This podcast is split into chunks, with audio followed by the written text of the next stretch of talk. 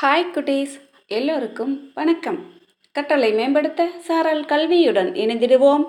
கற்றலை இனிமையாக்குவோம்.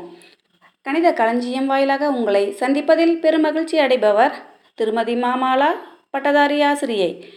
கணித களஞ்சியம் மூலம் இன்னைக்கு நாம் பெருக்கல் வாய்ப்பாடை பற்றி பார்க்க போகிறோம் வாங்க பார்க்கலாம்.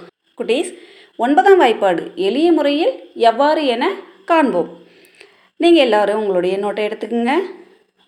ஓர் ஒம்போ அப்படின்னு போட்டு ஈக்குவல் டு போட்டு வச்சுக்கோங்க. அதே போல் பத்து வரைக்கும் எழுதி வச்சுக்கோங்க.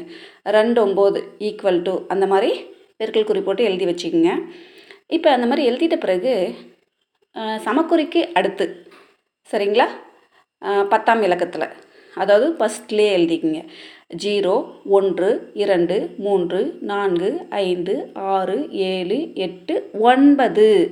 அதாவது இது இந்த ஒன்பது எங்கே முடியும்னா பை தொன்பது ஈக்குவல் டு அதுக்கு நிறம் முடியும். இப்போ அந்த ஒன்பதுக்கு அருகில் ஒன்றாம் இலக்கம் வரும் இல்லைங்களா? அந்த பிளேஸில் ஒன்பதுங்கிறது பத்தாம் இலக்கமாக எடுத்துக்கிறோம்.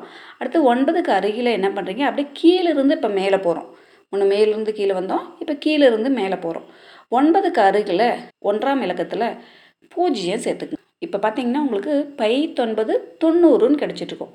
அப்படியே அந்த பூஜ்ஜியத்துக்கு மேலே ஒன்று இரண்டு மூன்று நான்கு ஐந்து ஆறு ஏழு எட்டு ஒன்பது. இப்போ ஒன்பதுன்னு எங்கே முடிச்சிருப்பீங்க? ஓர் ஒன்பது ஒன்பது. ஆமாம் ஆல்ரெடி பூஜ்ஜியம் போட்டிருப்பீங்க பத்தாம் இலக்கத்தில் இப்போ ஒன்றாம் இலக்கத்தில் ஒன்பதுன்னு போட்டிருப்பீங்க. குட்டீஸ் இப்போ பாருங்களேன் வாய்ப்பாடை படித்து பாருங்களேன்.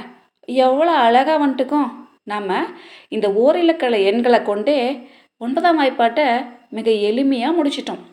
பூஜ்ஜியத்தில் ஆரம்பித்து ஒன்பதில் முடித்தோம் மறுபடியும் அப்படியே கீழே இருந்து மேலே வரோம். பூஜ்ஜியத்தில் ஆரம்பித்து மீண்டும் மேலே ஒன்பதில் முடித்தோம்.